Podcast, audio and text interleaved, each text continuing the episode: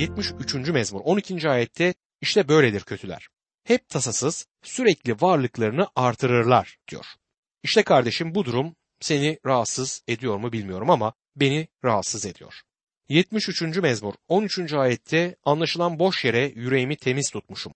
Ellerimi yıkamışım, suçsuzum diye yazar. Asaf kendi hayatına bakıyor, sonra kötülerin hayatına bakıp diyor ki, herhalde ben boş yere Tanrı için yaşamaya çalıştım. Bu hayatın hiçbir ödülü, hiçbir anlamı yok. 73. mezmur 14 ila 16. ayetler arasında gün boyu içim içimi yiyor. Her sabah azap çekiyorum. Ben de onlar gibi konuşayım deseydim. Senin çocuklarına ihanet etmiş olurdum. Bunu anlamak için düşündüğümde zor geldi bana diyor. Gerçekten bu durum ve sorun Asaf'ı yoğun şekilde rahatsız eder. Hatta bundan dolayı uykusunun kaçtığını anlıyoruz. Kötüler neden refah içerisinde yaşar sorusu kafasındadır. Şimdi bu sorunun yanıtına geliyoruz. 73. mezmur 17. ayette Tanrı'nın tapınağına girene dek. O zaman anladım sonlarının ne olacağını der. Ancak Tanrı'nın tapınağına girdiği zaman Asaf kötülere ne olacağını anladı. Kötüler için belli bir sonuç hazırlandı ve Asaf Rabbin tapınağına girdiğinde Rabbin verdiği ruhsal aydınlanma ile bunu gördü. Bu yüzden Rab İsa yeryüzündeyken zengin adam ile bir dilenciyi kıyaslayan bir benzetme anlatmıştı. Lazar ile zengin adamın öyküsünü bilmeyen varsa bunu Luka 16. bölümde okuyabilir. Bu benzetmeye göre zengin adam da herkes gibi yargılanacaktır. Lazar ile zengin adam benzetmesinde zengin adam kötü olduğu için cehenneme gitti ve orada acı çekti. Fakir adam ise fakirliğinden dolayı değil, Rabbin önünde doğru sayıldığı için İbrahim'in kucağında teselli edildi. Belki de zengin adamın cenazesinde yine zengin olduğu için onun hakkında güzel sözler söylendi ve cennetlik olduğu ima edildi ama o kişi cehenneme gitti. Belki de cenaze töreninde fakir fukaraya verdiği bağışlardan söz edildi ama o kişi yine de cehenneme gitti. Çünkü Tanrı'ya hiç zaman ayırmamıştı. Fakir dilenci belki de o zamanın adetlerine göre doğru dürüst bir şekilde gömülmedi. Onun cesedini bir çöplüğe atmış olabilirler ama Tanrı'nın melekleri onu ellerinde taşıyarak Rabbin huzuruna götürdü. Kardeşim bugün bizden beklenen bir şey var. Rabbe yakın kalmak. Onun çizdiği yolda yürümek. Çevremizdeki kötülere ve özellikle kötü zenginlere bakarsak içimizde acılık kökleri oluşacaktır. Asaf bu mezmurdan anladığımız kadarıyla onu rahatsız eden sorunun cevabını Rabbin tapınağında onun huzurunda buldu. Belki bu durum seni de rahatsız etmektedir. Belki de şu anda bana sormak istiyorsun. Bunun yanıtı nedir? Bilmiyorum. Bildiğim tek bir şey var. Bunun cevabını bilen birisini biliyorum. O bana sen bana güven bunun cevabını biliyorum diyor. Bir gün onun huzurunda durduğumuz zaman tüm bunları bize açıklayacaktır. Aynı zamanda kesin olarak biliyorum ki şu anda bu kötülüklere izin verse de bunu en iyi şekilde sonuçlandıracaktır. Ben şu anda bunu anlayamam, açıklayamam ama o anlar ve açıklayacaktır. 73. mezmur 23. ayette yine de sürekli seninleyim. Sağ elimden tutarsın beni diyor. Karanlık anlarda bilinmezliğin alaca ışığında elini Rabbe uzatırsan o seni sağ elinden tutacaktır. Herhangi bir sorunum, acım olduğu zaman beni elimden tutan oydu. Bana sen benimle yürü dedi. Hayatta öğrendiğim ders budur ve bu mezmur aynı dersi bize vermektedir. Kötülere bakma, onların sonu seni ilgilendirmez. Sen benimle yürü diyor Tanrı.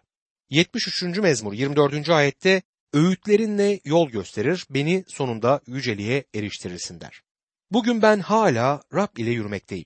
Benim hayatımı yönlendiren ayet Filipeliler 1. bölüm 6. ayettir. Sizde iyi bir işe başlamış olan Tanrı'nın bunu Mesih İsa'nın gününe dek bitireceğine güvenim var diyor bu ayet. Bunu yapamayacağını bana söyleyemezsiniz. Bende bir iş başlattı ve bunu Mesih İsa'nın gününe dek bitirecektir. Öğütlerinle yol gösterirsin bana, beni sonunda yüceliğe eriştirirsin. Ben Rab'den bunu isterim ve bundan daha iyi bir şeyi de talep edemem. Hayatımda ne olursa olsun, olayları anlamasam da, anlasam da ben ona güveneceğim. İnsanlar ne derlerse desinler ben onunla birlikte gideceğim. 74. mezmurda tapınak düşman tarafından kirletildiğinde Rabbe yükselen yakarış vardır. Bu mezmurda yine tapınağı önümüzde görüyoruz ama bu kez kirletilmektedir. Bu yine daha önce sözüne ettiğimiz maskil mezmurlarından bir tanesidir. Bu kez mezmurun yazarı Davut değil de Asaf'tır. Bir önceki mezmuru da Asaf yazmıştı. Asaf Leviller oymağındandı ve kendisi de bir müzisyendi. 74. mezmur 1. ayette şöyle yazar. Ey Tanrı! Neden bizi sonsuza dek reddettin? Niçin otlağının koyunlarına karşı öfken tütmekte? Acaba sen kardeşim bu aynı soruyu Rabbe sordun mu? Neden bizi sonsuza dek terk ettin? Birçok insanın haykırdığı soru budur. Sonra haykırışını 74. mezmur 2. ayette şöyle sürdürür. Anımsa geçmişte sahiplendiğin topluluğu, kendi halkın olsun diye kurtardığın oymağı ve üzerine konut kurduğun Siyon Dağı'nı. Hangi öz halktan burada söz edilir?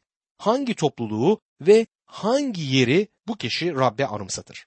Burada coğrafi bir yer bulunur. Burası Siyon Dağı'dır. Mezmur yazarı vaat edilen topraklardan, Filistin topraklarından ve İsrail ulusundan söz eder. 74. mezmur 3. ayette yönelt adımlarını şu onarılmaz yıkıntılara doğru. Düşman kutsal yerdeki her şeyi yıktı diyor. Kutsal yer neresidir? Tapınakta ve ondan önce tapınma çadırında kutsalların kutsalı diye bilinen yer. Düşman Rabbin tapınağını kirletmişti. 74. mezmur 4. ayette düşmanların bizimle buluştuğun yerde kükredi. Zafer simgesi olarak kendi bayraklarını dikti diyor. Burada acaba hangi olaydan söz edilir? Ne olmuştu? Peygamberlik sözüyle ileride yer alacak olan bir olay burada dile getirilir. Antiochus Epiphanes adında Suriyeli bir komutan ordularıyla gelip Filistin'i fethetmiş ve bu zamanda da tapınağı kirletmişti. Bu komutan Büyük İskender'in ölümünden sonra imparatorluğun dörtte birine sahip dört generalden birisiydi. İsa'dan önce 175 yılında Yarışilim'i yağma etti sonra tapınakta kutsal yere girdi ve sunağın üzerine domuz kanı döküp tapınağı kirletti. Bu da yetmiyormuş gibi kutsal yere Jüpiter diye bilinen bir put dikti. Daniel kitabının 8. bölümünde bu olay ayrıntılarıyla anlatılır. Peygamberlik sözü sadece bir olaya değinmemektedir. İsa'dan sonra 70 yılında Roma ordularının komutanı Titus da Yarışilim'i yerle bir etti ve tapınağı kirletti. Bu olayda peygamberliklerin yerine gelişidir. Her şeyin olup bittiğini sanmayalım. İleride bir gün gelecek ki bu peygamberlik sözü bir kez daha tam anlamıyla yerine gelecektir. Şu anda Yarışilim'de tapınak yoktur. Bir gün bu tapınak tekrar inşa edilecektir ama yine yerle bir edilecektir.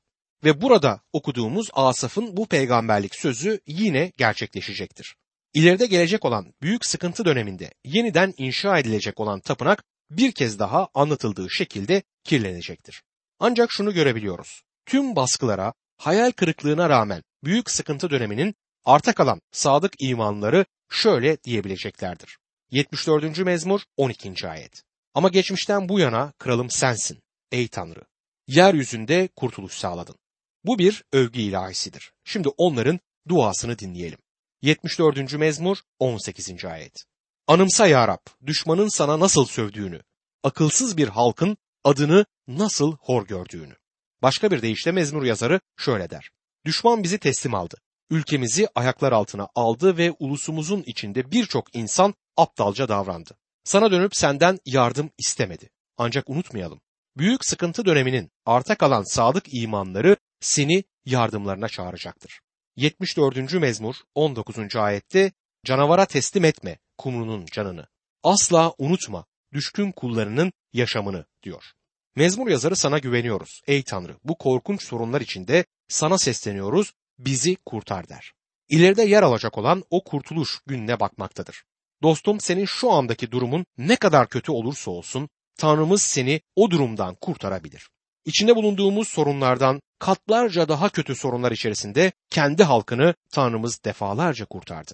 Eskiden harikalar yaratan Tanrımız bugün de aynı harikaları yaratabilir. İleride daha büyük harikalar yaratacaktır. 74. mezmur 22. ayette Kalk ey Tanrı, davanı savun, anımsa, akılsızların gün boyu sana nasıl sövdüğünü diyor. İşte Tanrı'ya yöneltilen çağrı budur. Zafer sağlaması için yükseltilen bir çağrı. Bu dua içinde Tanrı'nın her şeyi yapabilecek güce sahip olduğu anlatılmaktadır. Bu mezmur Asaf'ın bir duasıdır ama güzel bir şekilde onun duygularında ifade etmektedir. Bu bir maskil mezmurudur. Maskil ne demektir? Hatırlıyor musunuz? Bizi eğitebilecek nitelikte öğüt veren mezmur demektir. Mezmur bizi Tanrı'ya güven bağlamaya sevk eder. Tüm sorunlarımız içerisinde Rabbe güvenebiliriz. 75. mezmur bir kurtuluş ezgisidir. Bu mezmur müzik şefi için yok etme makamında Asaf'ın mezmuru olarak adlandırılır. 74. mezmur Asaf'ın maskili olarak adlandırılır ve bir dua mezmuru olarak 74. mezmuru görmüştük. 75. mezmur ise bir kurtuluş mezmurudur. İleride gerçekleşecek olan bir zafer mezmurudur. Bu nedenle bunu aynı zamanda iman mezmuru olarak adlandırabiliriz çünkü ileride gerçekleşecek olan bir zaferi bekliyoruz. 75. mezmur 1. ayet şöyle başlar. Sana şükrederiz ey Tanrı. Şükrederiz çünkü sen yakınsın. Harikaların bunu gösterir. Sonunda Tanrı kendi ismini yeryüzünde yüceltecektir. Her şeyi denetimi altında tuttuğu için Rabbe şükretmeliyiz. 75. mezmur 2. ayette belirlediğim zaman gelince doğrulukla yargılayacağım diyor Tanrı der. İbranice'de bu ayet şöyle çevrilebilir. Saplanmış olan o zamanı yakalayacağım ve doğrulukla yargılayacağım. Bu ne demek olur? Yine Rabbin zamanlamasından, onun çizelgesinden burada söz edilir. Rab vakit dolunca öz oğlunu dünyaya gönderdi. Yine buna benzer biçimde vakti geldiğinde ikinci kez oğlunu gönderecektir. Her şey dakik bir zaman çizelgesine göre hareket etmektedir. Rab İsa yeryüzüne insan bedeninde geldiği zaman alçak gönüllülüğü kuşanmıştı. Senin benim gibi ama günahsız bir bedendi. Bir insan bedeninde yaşadı. İkinci gelişi konusunda ise Matta 24. bölüm 36. ayette şöyle dedi. O günü ve saati ne gökteki melekler ne de oğul bilir. Babadan başka kimse bilmez. Ancak bilinen bir şey vardır. Rab önceden saplanmış olan bir saatte vakit dolunca tekrar yeryüzüne gelecektir. Biz bu zamanı değiştiremeyiz. Rabbin belirlediği bir zamandır ve yeryüzündeki faaliyetlerimizle biz bunu değiştiremeyiz. Önceden belirlenmiş bir yılda, ayda, günde ve saatte gelecektir. Bu günü ve saati Tanrı'nın kendisinden başka hiç kimse bilemez. Bazıları özel bilgiye sahip olduklarını ileri sürerek dünyanın sonunun tam ne zaman geleceğini bildiklerini ileri sürseler bile bu doğru olamaz. Çünkü Rabbin kendisi bile bu bilginin sadece babaya ait olduğunu söyledi. Ben şahsen Rabbin ne zaman geleceğini bilmiyorum ve eminim ki başka hiçbir insan da bunu bilemez. Bilinmesi gereken önemli bir şey vardır. Rab İsa Mesih'in geri geleceği gün ve saat önceden belirlenmiştir ve belirlenen saatte Rab İsa geri gelecektir. 75. mezmur 6. ayette çünkü ne doğudan ne batıdan ne de çöldeki dağlardan doğar yargı der. Yardım nereden gelecektir? Doğudan, batıdan ya da kuzeyden ya da güneyden gelmeyecektir. Bu ayette kuzey ve güney söz konusu olmaz. Bildiğimiz gibi kuzeyden düşman gelecek. Armageddon savaşı kuzeyden gelen düşman ile başlayacaktır. Yardım yukarıdan, Tanrı'nın kendisinden gelecektir. Tanrı'dan başka hiç kimse kendi halkını kurtaramaz. Rab kurtarıcı olarak gelecektir. 75. mezmur Rab daha gökten inip de kendi halkını kurtarmadan önce ileride gerçekleşecek olan bu kurtuluş için yükselen bir şükran duasıdır. Gerçekten bu mezmurlar harikadır. Umuyorum ki senin hayatında da bir bereket kaynağı oluştururlar. 76. mezmur Mesih'in taht üzerinde oturacağı konusunda bir peygamberlik mezmurudur. Bu mezmurları çalışırken kutsal kitabınızı açıp mezmurları tümüyle okuduğunuzu umuyorum. Bu mezmurlar yalnızca Tanrı sözü olarak önemini korumakla kalmaz. Aynı zamanda mezmurların düzenlenmesi de çok önemlidir. Kutsal ruh, kutsal yazıların hepsini insanlara verdiği özel vahiy yoluyla özel bir şekilde düzenledi. Hangi mezmurun nerede derlenmesi gerektiği konusunda verilen bilginin tam bir vahiy olduğunu söyleyemem ama bu düzenlemenin önemli olduğunu söyleyebilirim. Düzenlemenin içinde bir anlatım vardır. Seri halinde derlenen mezmur bölümlerinin her biri bize bir noktayı anlatmaktadır.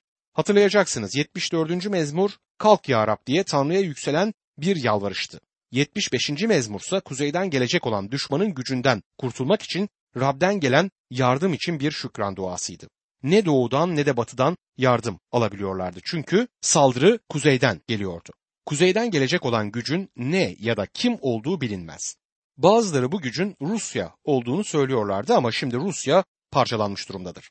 Yine de korkulacak bir gücü oluşturur ama başka bir gücün de kuzeyden gelip İsrail'i ele geçireceğini göz ardı edemeyiz. Büyük sıkıntı döneminde böyle bir olayın yer alacağını bekliyoruz. Şimdi 76. mezmura geldik ve bu 76. mezmurda Rab İsa Mesih'in ikinci gelişinde yeryüzünde bin yıllık egemenliği kurduktan sonra taht üzerinde oturduğunu görebiliyoruz. Eski antlaşmada değinilen İbraniler mektubunda sözü elden Melkizedek gibi kral kahin olarak hüküm sürecektir. Bu mezmurda göreceğiz ki insan onun yetkisi altında diz çökecektir. 76. mezmur 1 ve 2. ayetlerde Yahuda'da Tanrı bilinir. İsrail'de adı uludur. Konutu Şalem'dedir. Yaşadığı yer Siyon'da der. Kin ve nefret her yerde hüküm sürüyor ama Tanrı bilinmiyor. Büyük sıkıntı dönemini izleyen bin yıllık egemenlik döneminde Yahuda'da Tanrı bilinecektir. Salem bugün Kudüs ya da Yaruşilim diye bilinen yerin eski adıdır. Bu ismin bir anlamı bulunuyor. Zaten Türkçemizde kullanılan selamet sözcüğü bu İbranice sözcükten türemiştir. Salem, selametin, esenliğin barındığı yer olarak çevrilebilir. Bu iki ayette dört tane isim verilir. Bu isimler coğrafi yerleri belirten isimlerdir. Hepsi de aynı coğrafi bölgenin içerisindedir.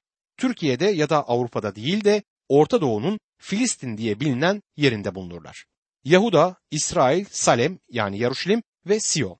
Bu mezmuru okurken bizler için bir bereket oluşturacağını unutmamalıyız. Bereket mezmurun açıklanışında değil, uygulanmasındadır. Okumaya devam edelim. 76. mezmur 3. ayette orada kırda alevli okları, kalkanı, kılıcı, savaş silahlarını diyor. Burada hangi olaydan söz edilir? Eski Antlaşma peygamberlerinden Yaşaya bugünden söz ederek Yaşaya 2. bölüm 4. ayette şöyle yazar. Rab uluslar arasında yargıçlık edecek. Birçok halkın arasındaki antlaşmazlıkları çözecek. İnsanlar kılıçlarını çekiçle dövüp saban demiri, mızraklarını bağcı bıçağı yapacaklar. Ulus ulusa kılıç kaldırmayacak. Savaş eğitimi yapmayacaklar artık. İsa Mesih tekrar yeryüzüne gelip yargılamaya başlayana kadar yeryüzünde barışın olacağını beklememeliyiz. Umudunu birleşmelere, antlaşmalara bağlayanlar hayal kırıklığına uğramışlardır. Ne antlaşmalar ne süper güçler dünya barışını sağlayabilir. Bunu yapacak olan İsa Mesih'tir. İkinci gelişinde Tanrı egemenliğini kurduktan sonra bu durum gelişecektir. İnsanın yüreğinde çöreklenmiş olan günah ya da İsa Mesih'in ikinci gelişinde sağlanan kurtuluş ile ya da onun ikinci gelişinde verilecek olan yargı sayesinde halledildikten sonra ve ancak o zaman tam olarak barış sağlanabilecektir. 76. mezmur 4. ayette ışıl ışıl parlıyorsun. Avı bol dağlardan daha görkemli diyor. Bu ayetin bir başka çevirisi daha yapılabilir ama her çeviri aynı anlamı ifade etmektedir. Sonsuz dağlar Yeruşalim'i dile getirir. Orijinal İbranice'de avlanma dağları diye yazılmaktadır. Yeruşalim kenti bilinen tarihçesinde 27 defa kuşatılmıştır. Bu açıdan diyebiliriz ki kent bir avlanma kentiydi. Düşman defalarca bu kentte insanları katletti. Kendi güçlerine güvenen gururlu insanları bir gün Tanrı yargılayacaktır. Yarışilim kentine karşı düzenledikleri saldırılarından ve gaddarlıklarından dolayı bu insanlar yargılanacaktır. 76. mezmur 5. ayette yağmaya uğradı yiğitler. Uykularına daldılar, en güçlüleri bile elini kıpırdatamaz oldu diyor. Yine orijinal İbranice'de anlam daha derindir. Uykularında uykuya daldılar diye yazar orijinalinde. Bu çok ilginç bir ifadedir. İnsan uyurken nasıl oluyor da uykuya dalıyor? Bunun anlamı çok basittir. Bu bize yiğitlerin bile tetikte olmadığını açıklar. Elçi Yuhanna bu konuda bize biraz daha ayrıntılı bilgi verir ve der ki dünya kötü olanın kollarında uykuya dalmıştır. 1. Yuhanna 5. bölüm 19. ayette biliyoruz ki biz Tanrı'danız. Bütün dünya ise kötü olanın denetimindedir der. Bütün dünya onun elinde bir oyuncak gibi oynatılmakta, uyutulmaktadır. Şeytan insanların bu uykudan uyanmalarını istemez. Müjdeyi duyurmak isteyenlere seslenip sakin olun herkesi uyandıracaksınız. Bu müjdeyi öyle duyurmayın der. Bana da fısıldıyor. Bu programların ne amacı var? Herkesi rahatsız ediyorsun. Boş yere gürültü yapıyorsun. Herkesi uyandıracaksın diyor. Kardeşim, insanların uykudan uyanmaları gerekiyor. Tehlike içinde olduklarını bilmeleri gerek. Kısa bir zamanda yargı gelecektir ve uykularından uyanmazlarsa yok olup gidecekler. Yargı gelmeden önce İsa Mesih'teki kurtuluşu öğrenip yeniden doğuşa sahip olmalarını isterim. Mezmunun sözleri çok ciddi bir durumu dile getirir. Yiğitlerin kolları kanatları kırıldı der. Uykudan uyandıkları zaman savaşacak güçleri kalmadı. Gideon'un gününde olduğu gibi Midyan ordusu uykudan uyandığı zaman neye uğradıklarını bilememişlerdi. Bağırarak sağa sola koşuyorlar ama ne yapacaklarını bilmiyorlardı. Yiğitler de bu durumda kendilerini bulacaklar diyor.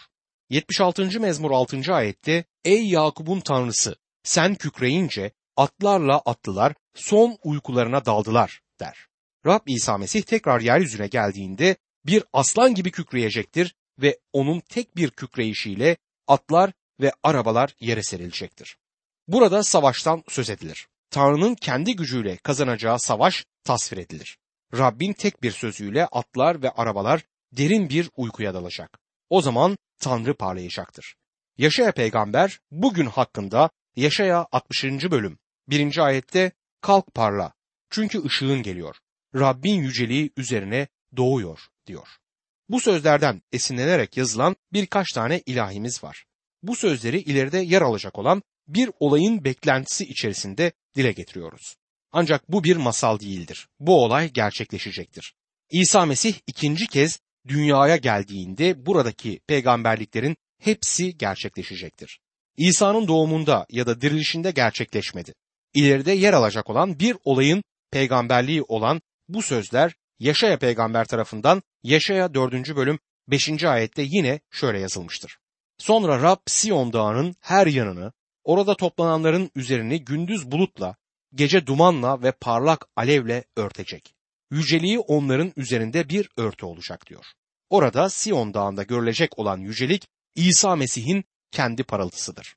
Rabbimizin düşmanlarından öc alacağı gün kesin olarak gelecektir. 76. mezmur 7 ila 9. ayetler arasında yalnız sensin korkulması gereken. Öfkelenince kim durabilir karşında? Yargını göklerden açıkladın. Yeryüzü korkup sessizliğe büründü. Ey Tanrı sen yargılamaya, ülkedeki mazlumları kurtarmaya kalkınca diyor.